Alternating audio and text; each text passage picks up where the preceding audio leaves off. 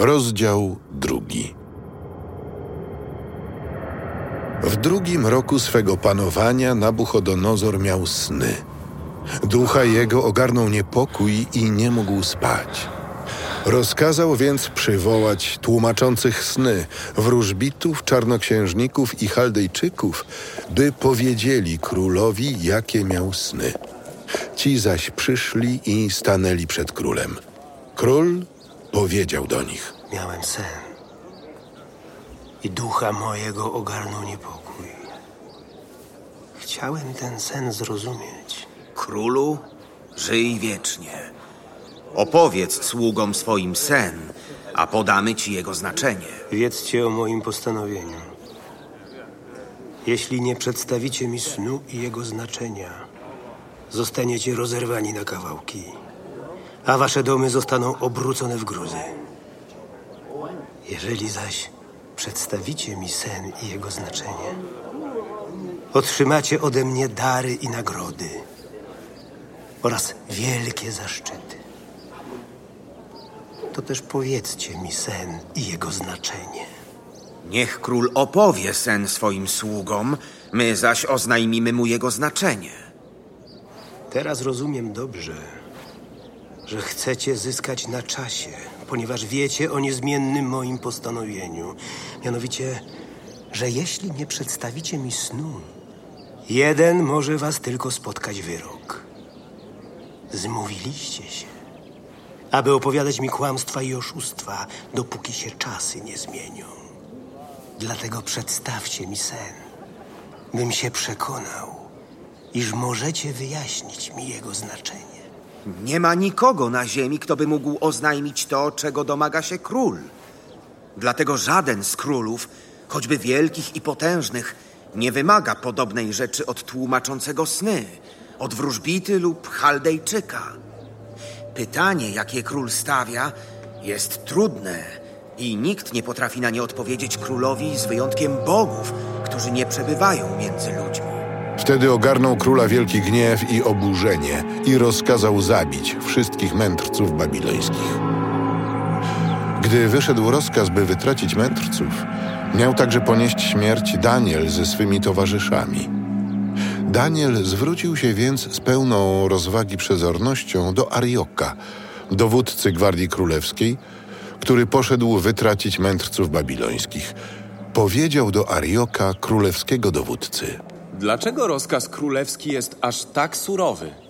Ariok przedstawił Danielowi sprawę. Daniel udał się do króla, prosząc, by mu dał czas na oznajmienie znaczenia snu. Następnie udał się Daniel do domu i opowiedział sprawę swym towarzyszom Hananiaszowi, Miszaelowi i Azariaszowi, aby prosili Boga nieba o miłosierdzie w tej tajemniczej sprawie, ażeby Daniel ze swymi towarzyszami nie uległ zagładzie wraz z pozostałymi mędrcami babilońskimi. Wtedy Daniel otrzymał objawienie tajemnicy w nocnym widzeniu. Wielbił więc Boga nieba – Daniel mówił tymi słowami: Niech będzie błogosławione imię Boga po wszystkie wieki, bo mądrość i moc należą do Niego. On to zmienia okresy i czasy, usuwa królów i ustanawia królów. Udziela mędrcom mądrości, a wiedzy rozumnym. On odsłania to, co niezgłębione i ukryte, i zna to, co spowite mrokiem, a światłość mieszka u Niego. Ciebie, Boże moich przodków, wielbię i sławię, bo udzieliłeś mi mądrości i mocy. Wyjawiłeś mi to, o co Cię błagaliśmy. Sprawę królewską poznać nam dałeś. Następnie Daniel udał się do Arioka, któremu król wydał polecenie, by pozabijał mędrców babilońskich i tak powiedział do niego. Nie zabijaj mędrców babilońskich. Wprowadź mnie przed króla, a podam królowi znaczenie snu. Ariok zaprowadził szybko Daniela do króla i tak powiedział do niego. Znalazłem męża spośród uprowadzonych z Judy, który oznajmi królowi znaczenie snu. Król zwrócił się i powiedział do Daniela, który nosił imię Belteszassar. Czy możesz rzeczywiście przedstawić mi sen, jaki miałem i jego znaczenie?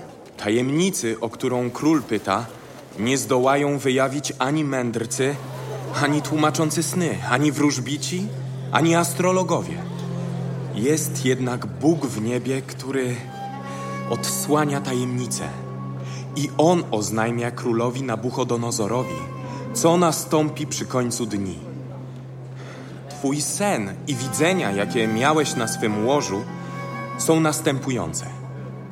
Ciebie, królu, na twym łożu ogarnęły myśli o tym, co ma później nastąpić.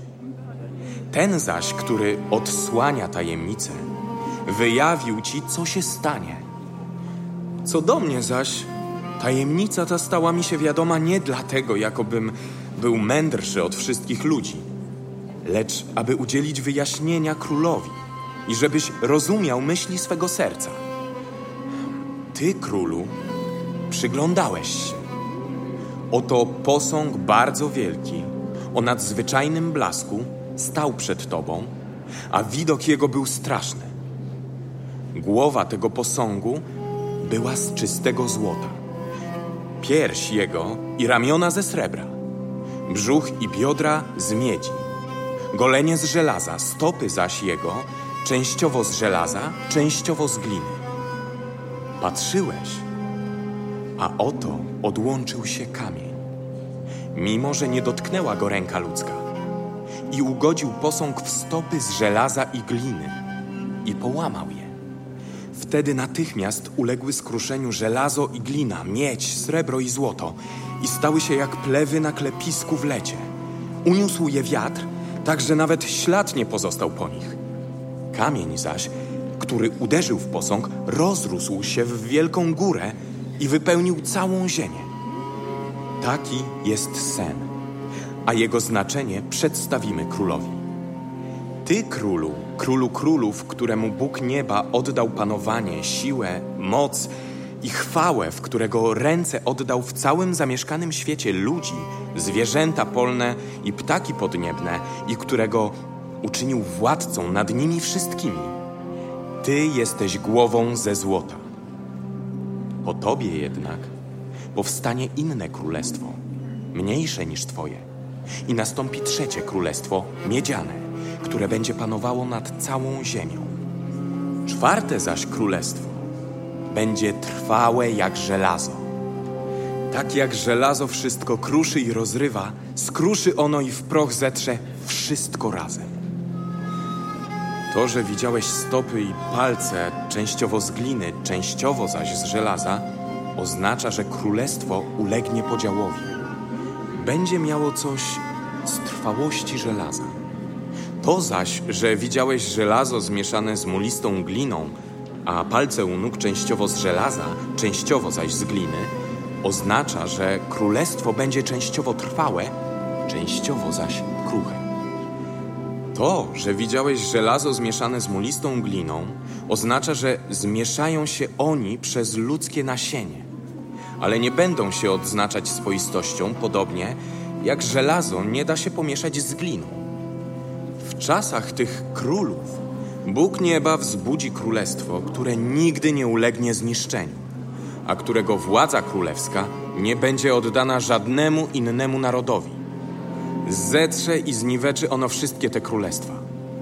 Samo zaś będzie trwało na wieki, jak to widziałeś, gdy kamień oderwał się od góry, mimo że nie dotknęła go ludzka ręka, i starł w proch żelazo, miedź, glinę, srebro i złoto wielki Bóg wyjawił królowi, co nastąpi później. Prawdziwy jest sen, a wyjaśnienie jego pewne. Wtedy Nabuchodonozor upadł na twarz i oddał pokłon Danielowi, rozkazując złożyć mu dary i wonne kadzidła.